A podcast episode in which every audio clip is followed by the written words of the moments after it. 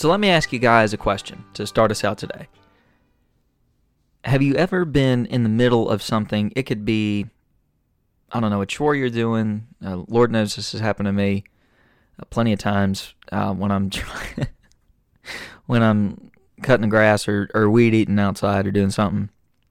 Um, or it can be anything really, just any kind of task that you're you're doing, where you think that the way that you're going about it is not having the intended effect that you wanted. And you think to yourself, my God, there's got to be a better way of doing this because this is a losing battle. I remember I was helping uh, clean up um, after here in Harlan County, we have a big festival every summer, the Poke Sallet Festival.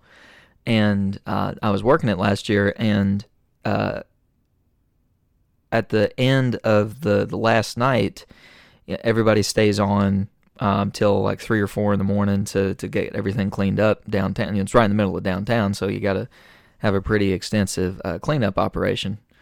Uh, and there had been a confetti cannon that went off um, from the concert stage into where the crowd was, and we were trying to sweep up all the little bits of confetti, and uh, it was just not. We were not getting anywhere very fast, and someone said we got to find something else because this is a losing battle.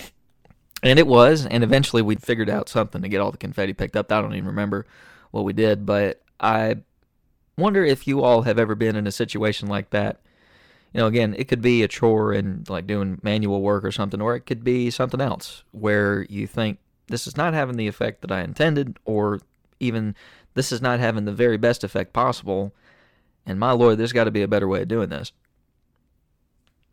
And I've been thinking about that uh, in kind of putting together this week's episode for a few reasons that I'll get into here in a minute, but also because uh, I saw a video yesterday um, of Congresswoman Marjorie Taylor Greene from the great state of Georgia, and I don't say that ironically. Georgia really is a great state, not always with the best elected officials.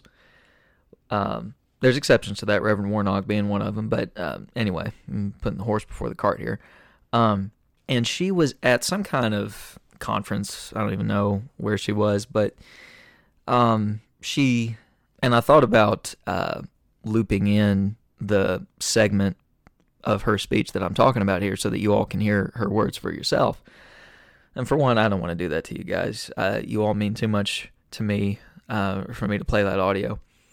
Number two, uh, I don't know if I would be able to just take that one part of the speech. I don't know where I could download the audio from.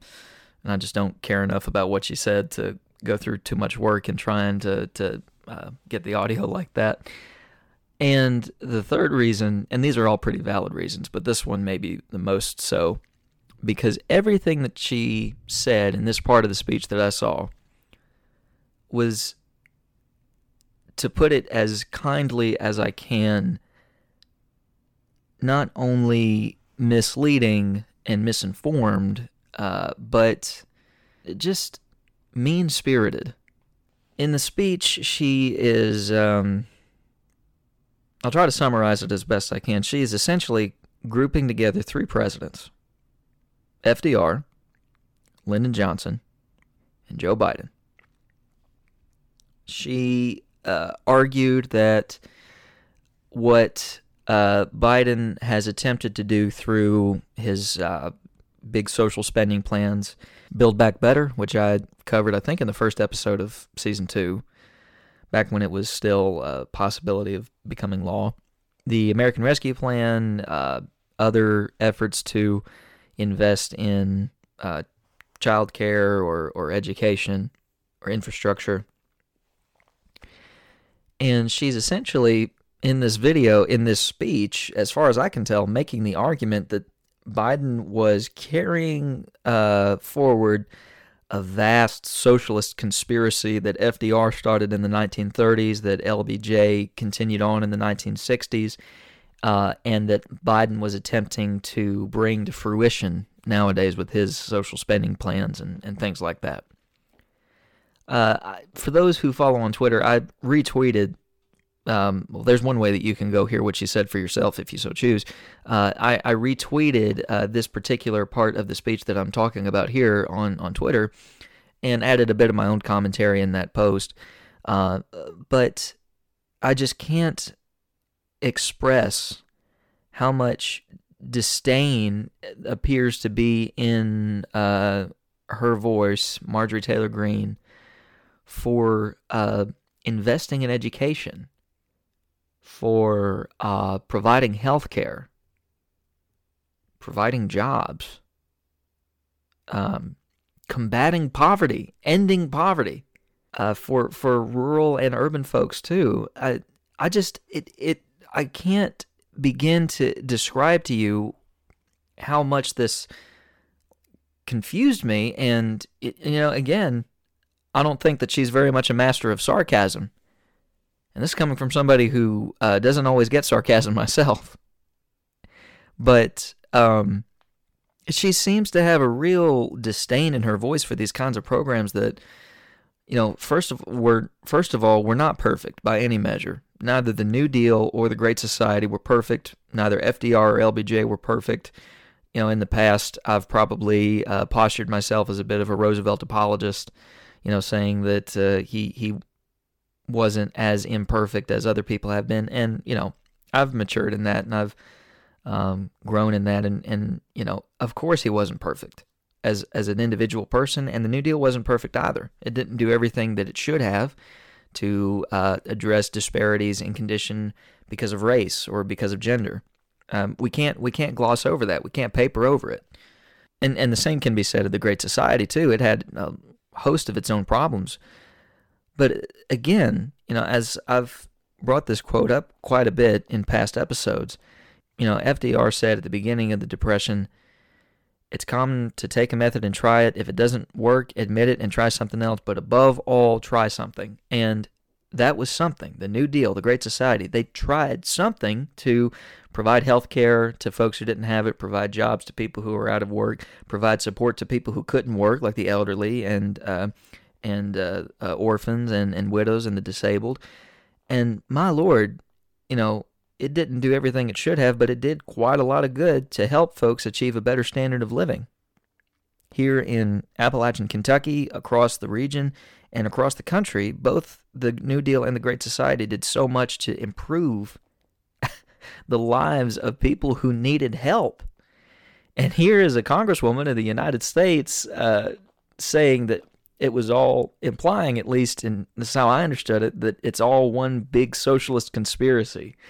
That uh, you know FDR and LBJ and Biden are all socialists who who want to completely um, destroy American civilization or whatever kind of crap that she said in that speech. Again, I retweeted um, this segment of her speech that I'm talking about here on Twitter. So if you follow the podcast on Twitter, you know it's it's right there. It was just yesterday that I saw this, uh, and there's probably quite a few ways that you could find it yourself. Uh, people with uh, bigger uh, and more far-reaching microphones than mine have uh, highlighted it too. So um, you probably won't take much effort to find it for yourself if you're so inclined.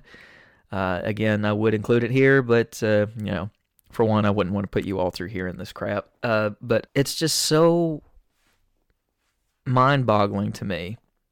In a way, this brings me back to um, at the top when I said, "Have you all ever, you know, tried something and said, you know, this ain't working. I got to try something else." And that not only relates to uh, this kind of rant that I have for you all today, not only to the speech that, that Marjorie Taylor Greene gave, but to the subject of today's episode. Right now, the United States is the wealthiest country, to my knowledge, in the history of the world. We have an overall net worth of 100, almost 146 trillion dollars with a T, GDP of almost 25 and a half trillion, and we've been the richest country in the world for over 60 years. And yet, how much of that wealth do most people see in the United States? I'm not just talking about Eastern Kentucky and Appalachia. Um, you know, as a region or states within that region or individuals within the region. I'm talking about across the country. how much of that wealth do people see? And and this is an important point because you know, if you just take a company like Amazon or Microsoft, Apple, but you know, these are just giants within the technology industry, giants within the U.S. economy, who, uh, you know, I, I don't know off the top of my head the number of jobs that they collectively provide, but I'd say it's quite a bit. And they probably account for quite a bit of our net value of our GDP. And we have to ask would they have all of that money? Would those companies be worth as much as they are without the input of workers? I don't think so. And I would be interested to hear the perspective of somebody who thinks that yeah, they'd have they'd be that valuable without their workers. I wouldn't want to be in your shoes. That's a hard case to make. But you know, you can have a warehouse full of the technology needed to assemble all of your uh, Apple devices, all of your uh, Microsoft, you know, PCs and things, and and uh, you know all the warehouses and, and equipment needed to ship things with Amazon. But if you don't have people who are actually doing that work, where's how can you? There's no value that's created. There's no wealth that's created. It's workers themselves who give value and worth and wealth to an economy. And yet, we have some of the worst income and wealth inequality anywhere in the world in this country.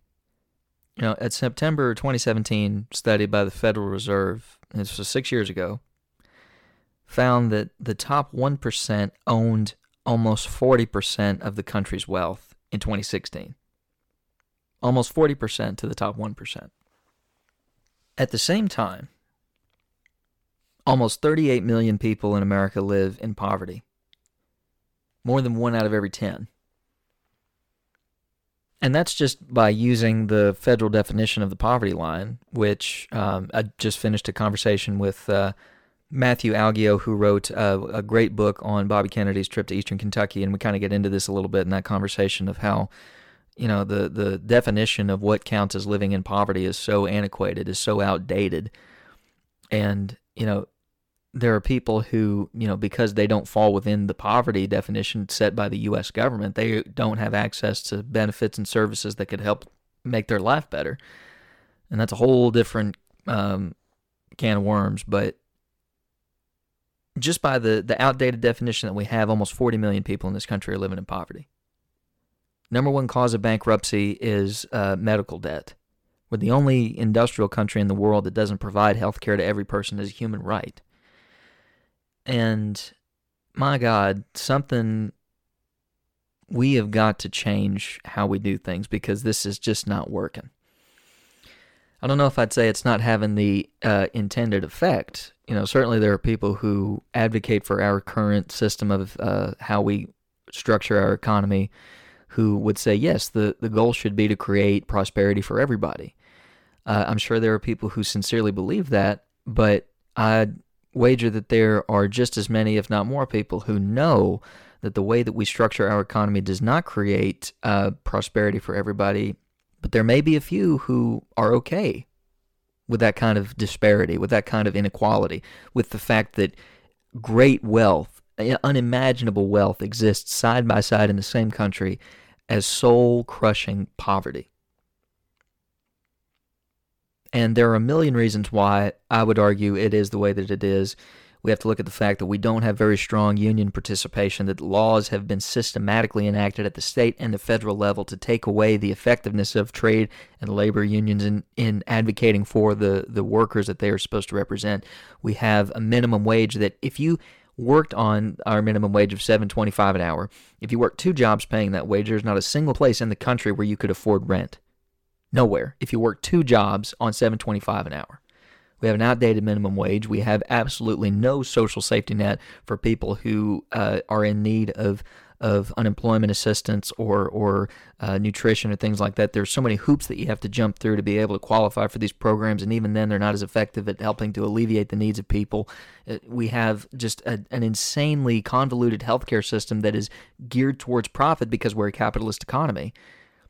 And, and I could be here for hours telling you guys why I think that we're in such the mess that we are. Because objectively, if you look at it objectively, when you have uh, 40 million people living in poverty, when you have, uh, by an estimate from six years ago, 40% of the economy owned by the top 1%, when you have people living paycheck to paycheck, when I think it's like 60% of Americans don't have uh, $400 in the bank for an emergency, you cannot, in my view, objectively look at that situation and say, everything's fine I don't know how you could do it.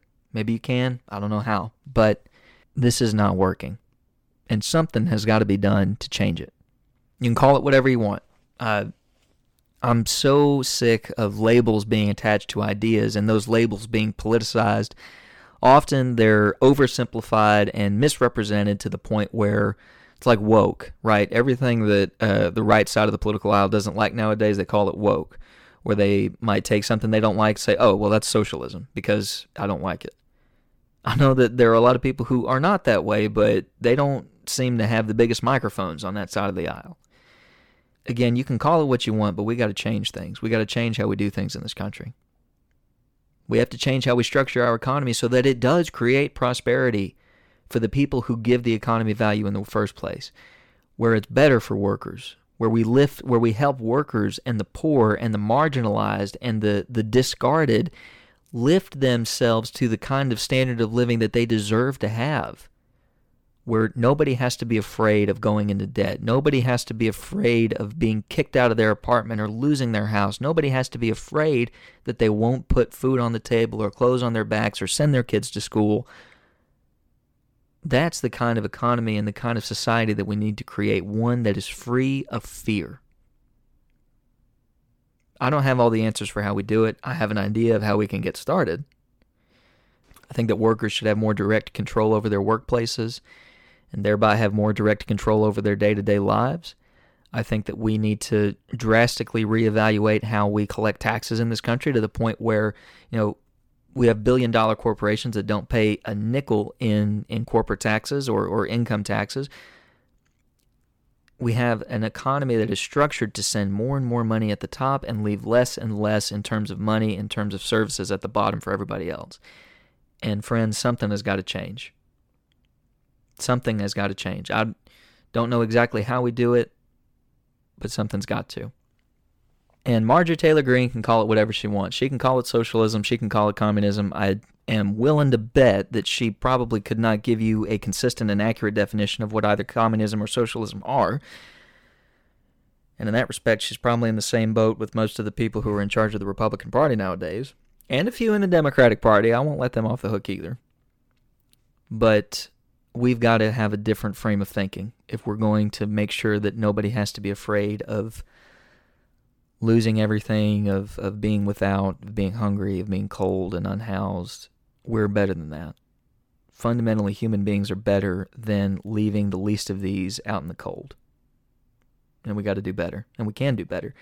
One way that we can do better is by taking the vast kind of wealth that we have in this country and investing it in the right things if we invested in making sure that people from every zip code, from every walk of life, have the best kind of starting point that they can have in terms of education, in terms of housing and, and I, I think that we will begin to see a real transformation in the kind of, of standard of living that people in this country don't have right now, but that they deserve and that they should have.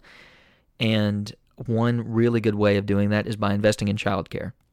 Now, across the country, there are so many problems with providing access to child care, with making child care affordable, and uh, with paying the folks that work in that uh, part of the economy to make sure that we are able to get good, qualified people to, to do that kind of work, that important work.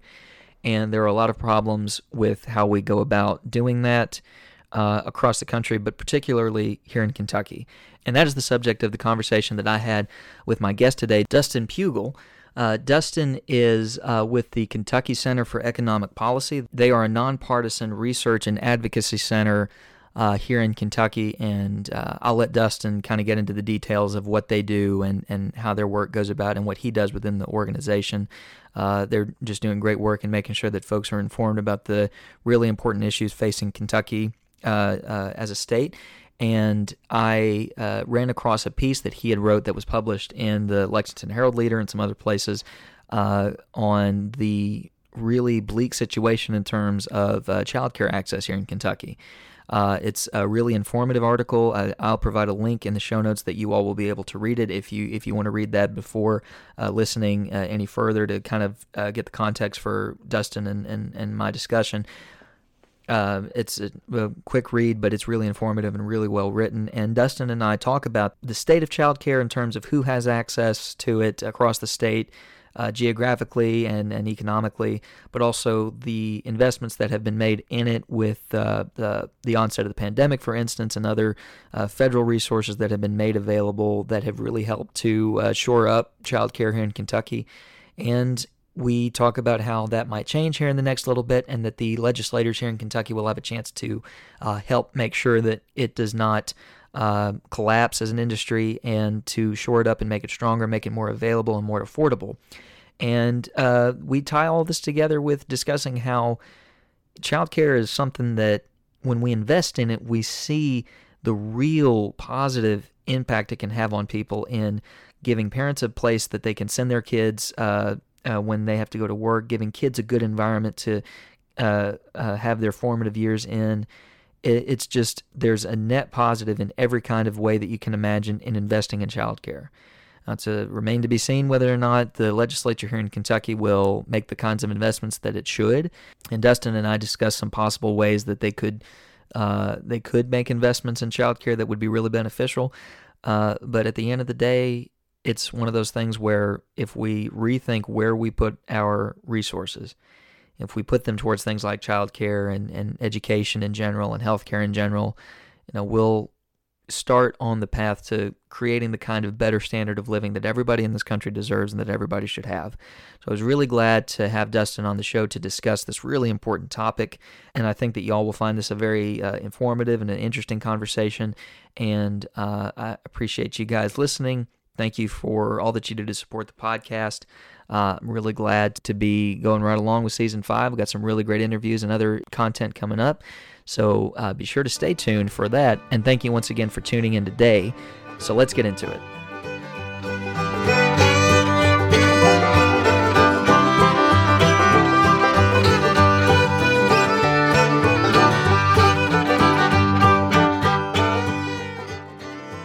I've been following along with uh, your your think tank, Kentucky Center for Economic Policy, for a while, and I'm really glad that uh, you guys are out here doing the work of making sure that folks stay informed uh, about these important issues, childcare being one of them, uh, but several others too.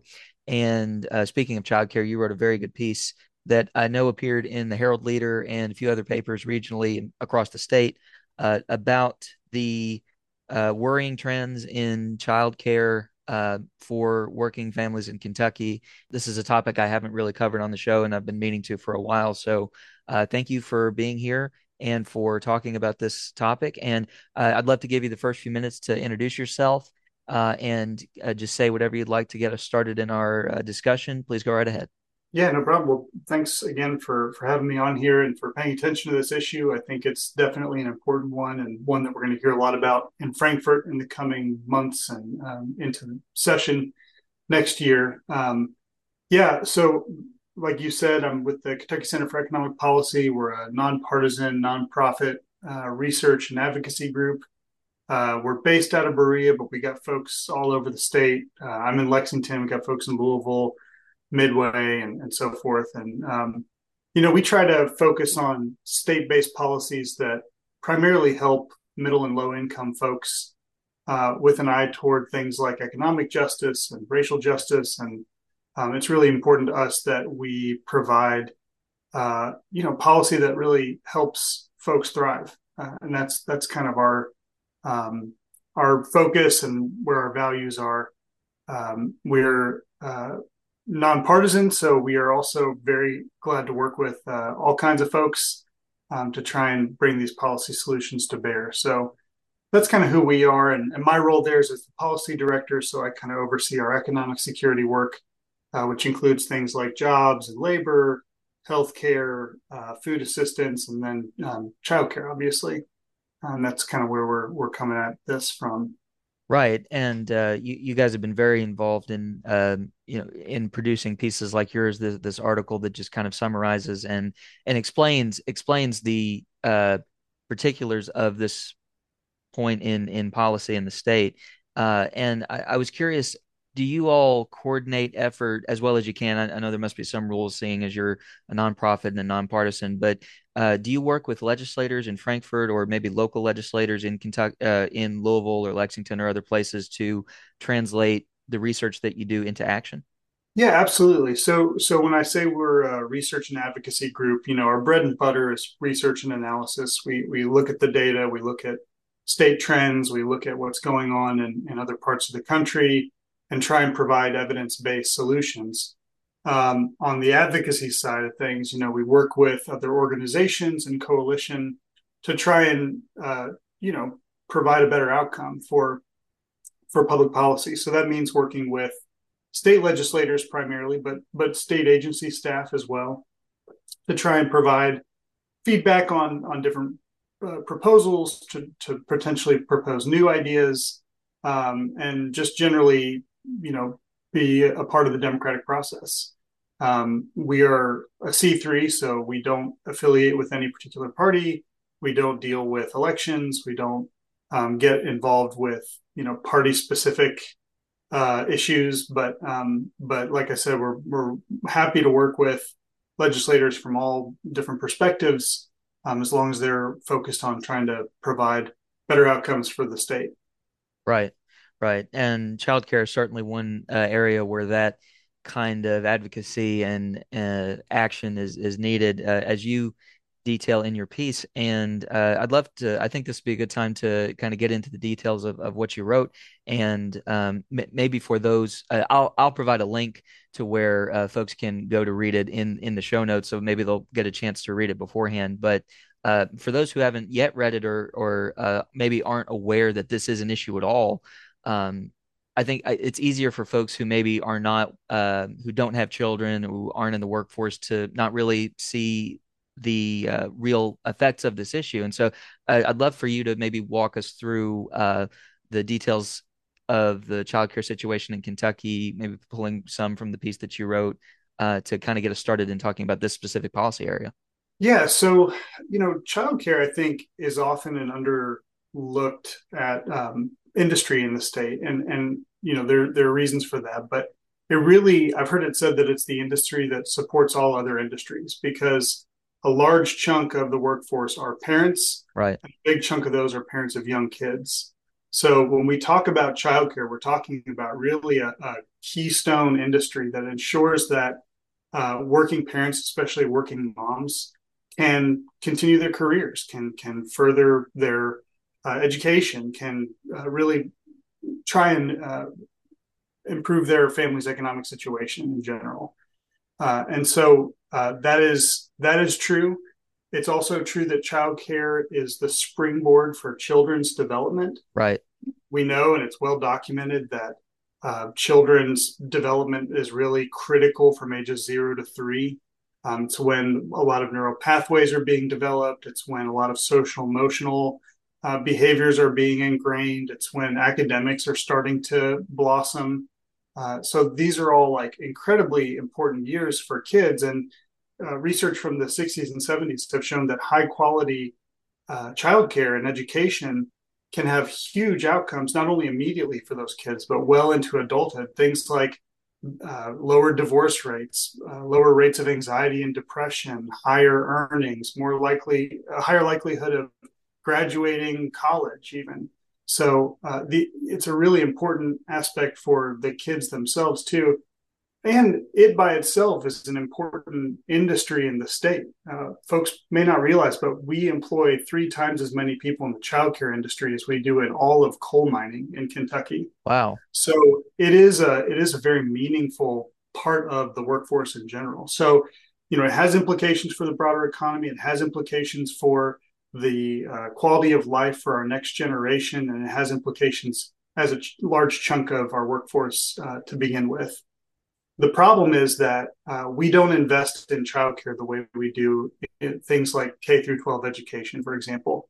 um, that is a that has become a really big problem because what happens is families who uh, have young children are often at the beginning of their careers toward the lowest end of their earnings lifetime but at the highest end of what their expenses are you know it's like right, right. when you're taking out a mortgage it's right when you're paying childcare expenses all these other things so it's really difficult to afford uh, for for families at the same time it's also difficult to find so half of childcare, half of kids in Kentucky live in what's called a childcare desert, where there are no available childcare spots, or there's three times as many kids as there are of childcare spots.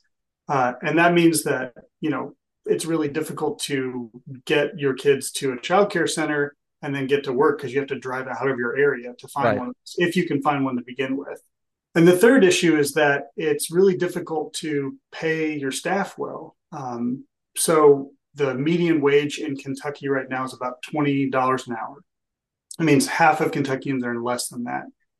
The average wage for a childcare worker in Kentucky is under $12 an hour. Gosh. So we're talking at about like the bottom end of the earning spectrum as far as you know people who are caring for our kids at a really critical stage in their life. And the reason it's really difficult to pay well in childcare is that we have ratios in childcare centers. And these ratios are important. They need to stay the way they are. But basically, it just means that, you know, for toddler, or I'm sorry, for infants, you have to have one teacher per six infants, which to me seems crazy to right. care for yeah. that many infants at the same time. So even that seems, uh, you know, difficult to deal with. Up to uh, one teacher per 14 preschoolers.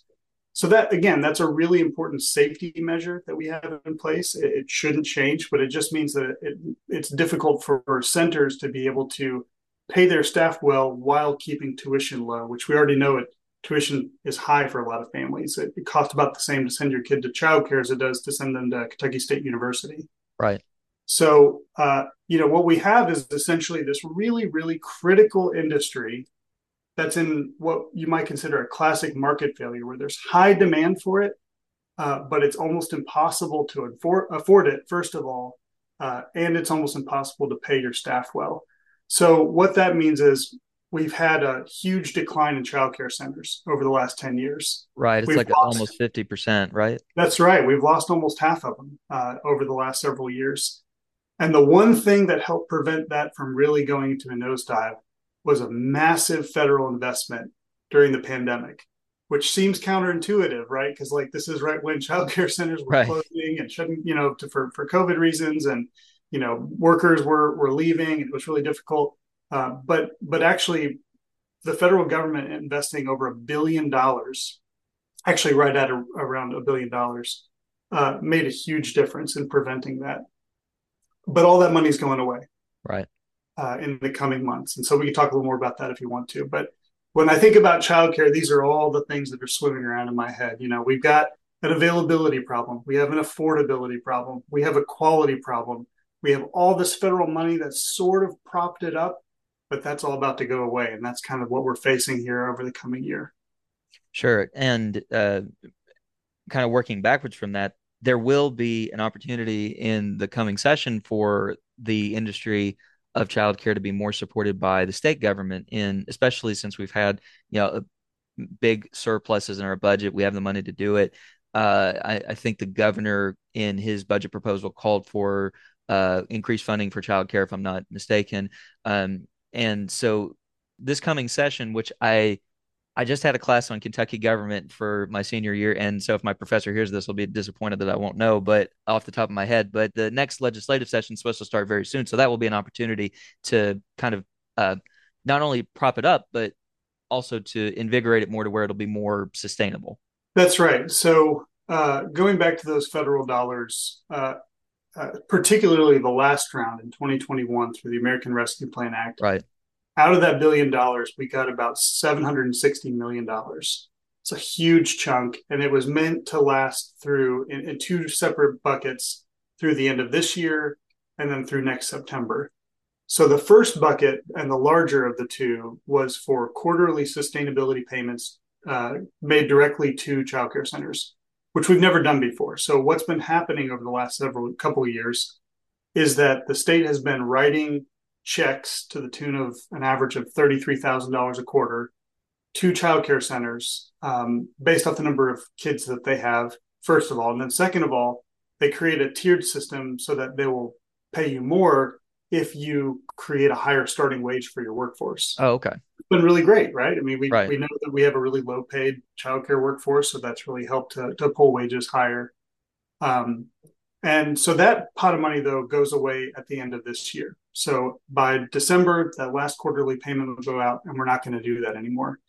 Um, that money's been incredibly valuable to childcare centers, and it's really helped them do a lot of things, primarily keep tuition down, um, as well as be able to provide raises for their staff to, to keep them around. Because churn or, or, turnover in childcare workers, as you might imagine, is really, really high. It's hard hard to keep folks around with low wages there. Um, the second pot of money was an increase to the federal source of money that we use for our child care assistance program. So the federal government basically said, hey, we already give you money to help low income folks afford childcare. Here's a bunch more. Do with it what you want. So we use that money to do things like raise the income eligibility limit for that program, to increase reimbursement rates so that childcare centers want to take folks with that assistance to begin with. Right We allow childcare workers to bring their kids to, to work and, and so that they don't have to worry about uh, where they're going to put them uh, to provide grants for childcare centers to improve their their physical locations. I know my the childcare center that my three year old goes to was able to add a, a new door in the back of the building where the parking lot was, so that childcare workers didn't have to walk all the way in the street around right. the building to get in. But but they've used it for other things too um, and a whole host of other things. So that pot of money is going away next September. Combined, that represents about $300 million a year, um, which, to put that in perspective, the gen- out of our general fund, our state dollars, we only invest about $40.5 million a year. So it is a very large amount of money that we've been able to invest in our childcare system. And when all that goes away, you know, the question is, what are childcare centers going to do? Are they going to raise tuition so that even fewer folks can afford it? Are they going to close classrooms because they can't afford to keep teachers around? Are they going to close their doors entirely like they have been doing for the last decade? Um, so we really are facing a huge, huge federal fiscal cliff that we're not prepared to face. The General Assembly will come back in January of next year um, they're going to write a two year budget. And it's at that point that they will have to make a decision. Are they going to help support this industry that has supported all the other industries, that improves the development of our kids, that is a vital part of our workforce? Um, or are they going to let it languish on the vine and let that money disappear and, and um, you know, pray for the best? Uh, my hope, and, and it seems like they're aware that they got to do something. Um, right. And how much they're going to do is is a question, especially while at the same time they seem incredibly bent on cutting our income tax, which is our single largest source of revenue. So I think they've got a way. What do you want to do? You want to give away tax dollars primarily to wealthy people, or do you want to support our childcare industry, which supports the rest of the economy? And in my mind, that's the the two options that they have before them. No, you're you're absolutely right. Uh, it'll be something to follow along with, I'm sure you mentioned also the uh, kind of three pronged uh, uh, problems that the industry is facing uh, of uh, quantity and availability, along with being able to to fund it with these federal dollars that are about to go away. In in your view, what are some immediate steps that can be taken, or maybe um, first solutions that can be pursued to help shore up those other issues with with child care provision in Kentucky?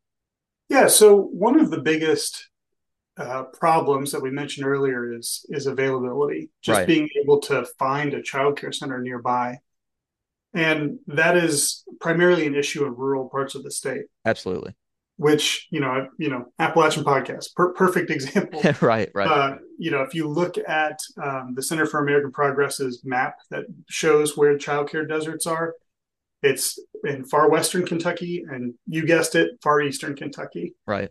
Um, now, there are a lot of options for helping fill in those gaps that don't involve you know a, million dollar building with a bunch of staff uh, one thing that the state and federal governments have both been pushing for and that i hear a lot of talk about in, in the legislature are family-based childcare centers, so home-based childcare centers, where a person uses their basement or or their their home or whatever uh, to convert it to a regulated childcare center that where you have a cap, you can only have about 12 kids in that in that space.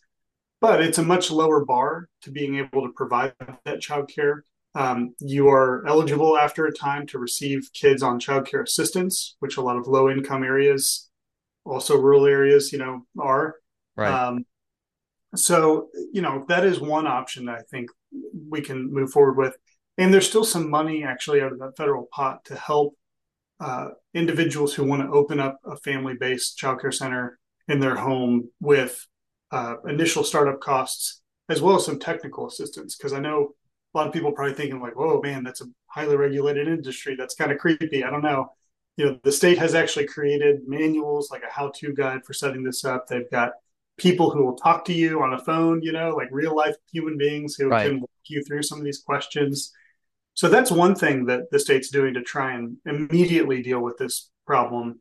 Um, and I think it's a really good idea. Another uh, pilot project that is happening right now uh, through a bill a couple years ago called House Bill 499 is uh, the state has proposed a, basically an experiment to see if helping to offset the cost of employer benefits to employees for childcare uh, will pay off. So, um, up to 50% of the cost of childcare benefits that employers give to their workers can be supplemented with state dollars. Um, now you have to apply for that. It, it's it's a little bit cumbersome, I've heard, uh, but it, it is an option, and it's right. it'll be interesting to see if that works as well. But in terms of what the overall need is, I think that's like a $15 million pilot project out of a $300 million hole. It's not going to fix it by itself. So I think there's going to have to be uh, more than just one one attempt uh, to solve this problem quickly. No, absolutely, and you know probably uh, I don't know if you call it a short term or a long term solution, but uh, you know part of this certainly has to be making sure that childcare workers are paid uh, uh, a much better wage in their uh, as you as you detailed earlier than they receive right now. And I know that that's been, you know, this kind of plays into the conversation that's been going on for the past couple years, you know, through the pandemic about a labor shortage. And, you know, as a lot of folks would argue, it's not really a labor shortage. It's a shortage of jobs that are paying well and that provide good benefits and that people realize that they can have if they hold out for them. And so, you know, it seems to me that that's a, a solution that is definitely worth pursuing, but, you know, it, is uh, left to be seen whether the uh, uh, General Assembly, with its current makeup, will will pursue that. Uh, but you know that certainly has to be part of the conversation as well. Yeah, and I, I think really we're not going to fix this problem until we take public investment seriously in it. Right. Um, you know, if we compare K through 12 education, for example, there is a $4,200 per pupil guarantee um, made up of state and local dollars. If you just look at state dollars, it's $2,600 uh, per pupil. Uh, in childcare, if you take the forty and a half million dollars that we have in general funds and you divide that by the 300,000 kids under six years old, it's like 150 bucks. Right. So, you know, we're, we're not even in the same universe when it comes to investing in our earliest ages in the state. Uh, and so I, I don't know if the General Assembly will ever get to a, uh, sort of SEEK formula orientation toward you know early childcare and education. Um, but I think that sort of illustrates the gap that we have between how seriously we take K through 12 versus how seriously we take zero through five. Um, and I, that's that's going to be something I hope uh, you know legislators think about uh, and they really weigh when it comes to budgeting next year. I'm I'm really glad that you brought that point up because as we've also seen over the past couple of years, there's been a lot of uh, need and uh, signs that we do need to reevaluate, not only in Kentucky, but across the country, how we do invest in these kinds of initiatives to provide for people and to make sure that people have, uh, especially kids, have a good baseline from which to start as they start to mature you know from from pre-k to k through 12 to wherever they go after that. And uh, you know, a, a, lot of people would term it maybe human infrastructure or social infrastructure. And, mm-hmm. you know, we've had a lot of discussions about the need to invest in physical infrastructure. That's something that has here in Kentucky and elsewhere a lot of bipartisan appeal. Uh, and, you know, it, it's just something that, uh, and I, I'm sure you agree with this too. It's something that I hope that legislators and people who are making these decisions about funding and budgeting uh, take more seriously the need to really, really invest in human infrastructure too, because you know, it's just as valuable as the uh, the Brent Spence Bridge or uh, repairing roads here in East Kentucky or or uh, anywhere else across the state, in that you're making sure that people have the tools and the kind of uh, opportunities early on in life, you know, regardless of their zip code or regardless of their income, to really develop and flourish in a way that not only they can live to their fullest potential, but when we're all able to do that, everybody is made better because of it. It's something that there's there's an endless positive return on an investment in something like childcare, I guess is the, the upshot of it. Yeah, I mean, absolutely. I, our greatest resource are our people, right? right? And I've heard the care economy described as any sort of sector that helps develop or preserve human capacity. So if we really care about our greatest resources, we're going to really invest in the care economy. Things like education, childcare, um, direct care workers in, in nursing homes and home and community based services, um, healthcare in general. You know, these are all the things that really help ensure that our people are taken care of. And, you know, a lot of ink has been spilled on things like sports betting and, uh, you know, large um, industrial developments and, and things like that.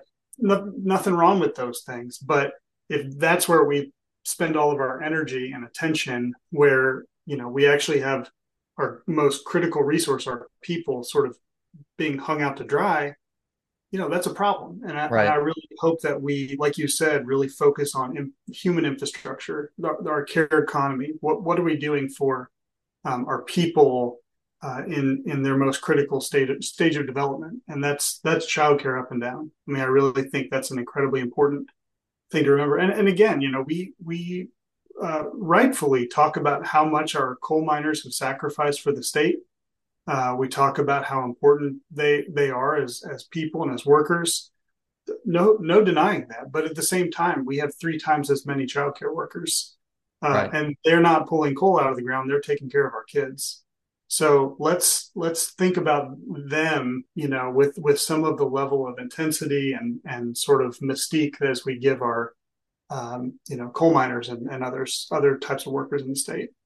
Yeah, absolutely. And uh, you know, it's um, I think I think that's a good rem- reminder that the way that we treat the workers workers in general but also those who do provide such important services you know the the provision and the service that a coal miner gives is just the same as a child worker in the sense of their general importance to how we are able to just live in a community where our kids are taken care of and where we can have good jobs, safe jobs and well-paying jobs. And you know, it's all a part of that that bigger discussion about this. And you know, another point that I uh, uh, you brought up that I want to expand on is that you know, as coal mining has declined, th- there's a general acceptance that it won't be as booming of an industry as it was in the past. And as more folks who used to work in that industry, or not even that, as more folks go into the workforce who don't have that as an option always, um, you know, a lot of them are going into jobs in the care economy. A lot of them are working in mm-hmm. uh, nursing homes or uh, could work in childcare centers if more of them were available, uh, or working in similar positions like that. And you know, when you are able to give folks an option that they're able to have a meaningful job like that where you're having a real noticeable impact on your community and on people that you know or the kids of people that you know when you're paid well for it when you get good benefits for it uh, you know that's just one of the many things that we could do to you know there's been a lot of talk of revitalizing the economy in eastern kentucky and you know this seems to me to be a really uh, apparent and a doable way of at least starting that up. And uh, you know it's uh, I think an important thing that would be important, I think, for legislators to remember, especially as more of them talk about the uh, we got to revitalize the economy in Eastern Kentucky. Well, we got to have a conversation about the many different ways that we could do it. You know, it's not just one solution staring at us. Yeah, I mean, I think a, a great example of that is, you know, we, we've we used to think of coal as sort of a a tent pole industry, right? Sort Right. of the one industry that held up all the other ones around it. And so Right. that kind of went away and a lot of other industries dried up. Uh, one of the biggest investments we've ever made in Eastern Kentucky is Medicaid expansion, Yes. uh, which was a huge influx of federal dollars. And if you look at, you know, just as a case study, if you look at Hazard, for example, you know, Hazard used to be a booming coal town. Uh, a lot of activity there, sort of in the the bowl, the downtown area Right. related to that. When that went away, downtown sort of, you know, dried up a little bit. So, uh, at the same time, when we expanded Medicaid, uh, folks will now talk about Hospital Hill, where all this influx of largely federal dollars meant that providers could expand their services. You know, it went from a clinic to a hospital to an SUD clinic to, you know, several other ambulatory care services. And now Hospital Hill is a huge booming economic center. And that has become, in a way, uh, sort of like a tentpole industry. Right. It really has ensured that there are good jobs that pay well that can go and spend money in the local economy and that bounces around in the area. And it has helped really bring bring some things back. So uh, you know, if we think about what public investment can do in an area, um, it really creates a stable foundation from which private industry can thrive. And I think, you know, childcare should be seen in that same vein. And if we do take it seriously and we do make a significant investment in it, I think childcare could really help, um, you know, generally speaking, the, the rest of the economy you know, we I mentioned a couple times it's the industry that supports all other industries. That's true in terms of being able to watch other kids, other workers' children, but that also could be. I mean, we could imagine it as being true uh, for the workers themselves, being able to spend their money in their local economies and let that that money ripple out and create new industries and um, uh, support other folks around it. So, you know, I, I think we just need to have a better imagination about what public investment does in a in an area um, especially in an area with so many childcare deserts like Eastern right. Kentucky. Um, and we can we can do better. You're you're absolutely right. You're absolutely right. Um, well, Dustin, thank you so much for uh, being on the show today. I really appreciate it. It's been a great talking to you, and and you know we've had a great discussion. I think on this important topic. Um, I'd love to give you these next few minutes to say anything that you'd like to round us out, anything that you'd like to leave uh, listeners with uh, anything at all that you'd like to say, go right ahead. The floor is yours. And again, thank you so much. Yeah, no, I think you you've covered all the right bases. Uh, if I were going to say anything else, I'd say you know sessions coming up in January. Everybody has a state representative and a state senator. If this is something you care about, um, if you if you know a kid in childcare, if you know a childcare worker, um, uh, if you just care about what it means to the broader economy, have a conversation with your legislator. They they really do appreciate hearing from their constituents, um, and the stories that you share really do matter. I mean, I I can share all the data and show all the charts and and talk about all these issues, um, and and that's important because we need evidence based policy. But it's really the stories, in particular, uh, the stories of our legislators' constituents, that really make it stick. Um, so I would just encourage folks if you're gonna if you're gonna care about this, um, you know, have a conversation with your legislator. Definitely, definitely. Uh, well, Dustin, thank you so much for your time. I really appreciate you being on the show. You're welcome again at any time uh, that you'd like to be. You know, as with with the session coming up, especially where this will be a longer session with budgeting, I'm sure there'll be more uh, policy discussions to have. I'd love to have you on the show again to have those discussions as well. And again, thank you so much for the work that you're doing, the important work that you're doing, and thank you for your time today. Yeah, thank you, TJ. Appreciate it. Well, thank you guys so much for listening again this week. I hope that you enjoyed today's episode. And thank you as well for all that you do to support the podcast, whether you listen, follow on social media, give an encouraging word, whatever you do and however you do it to support the podcast. Thank you guys so much. I really appreciate each and every one of you. Be sure to join us again next time for another episode of Appalachian Firesides. And don't forget to rate and review the podcast on whatever platform that you listen on. Give me your thoughts on what you like, what you would change, how I could do better. Just let me know what you think. I'd love to hear your all's thoughts. If you like that background music that you're listening to, that is a piece called In the Sweet By and By by a great artist named Zachariah Hickman. Be sure to check them out on YouTube. And don't forget to follow the podcast on social media Facebook, Twitter, and Instagram to stay up to date on all that's going on. I hope that you'll join us next time for another episode of Appalachian Firesides. But until then, be well, love your neighbor, and do good things. Catch you guys next time.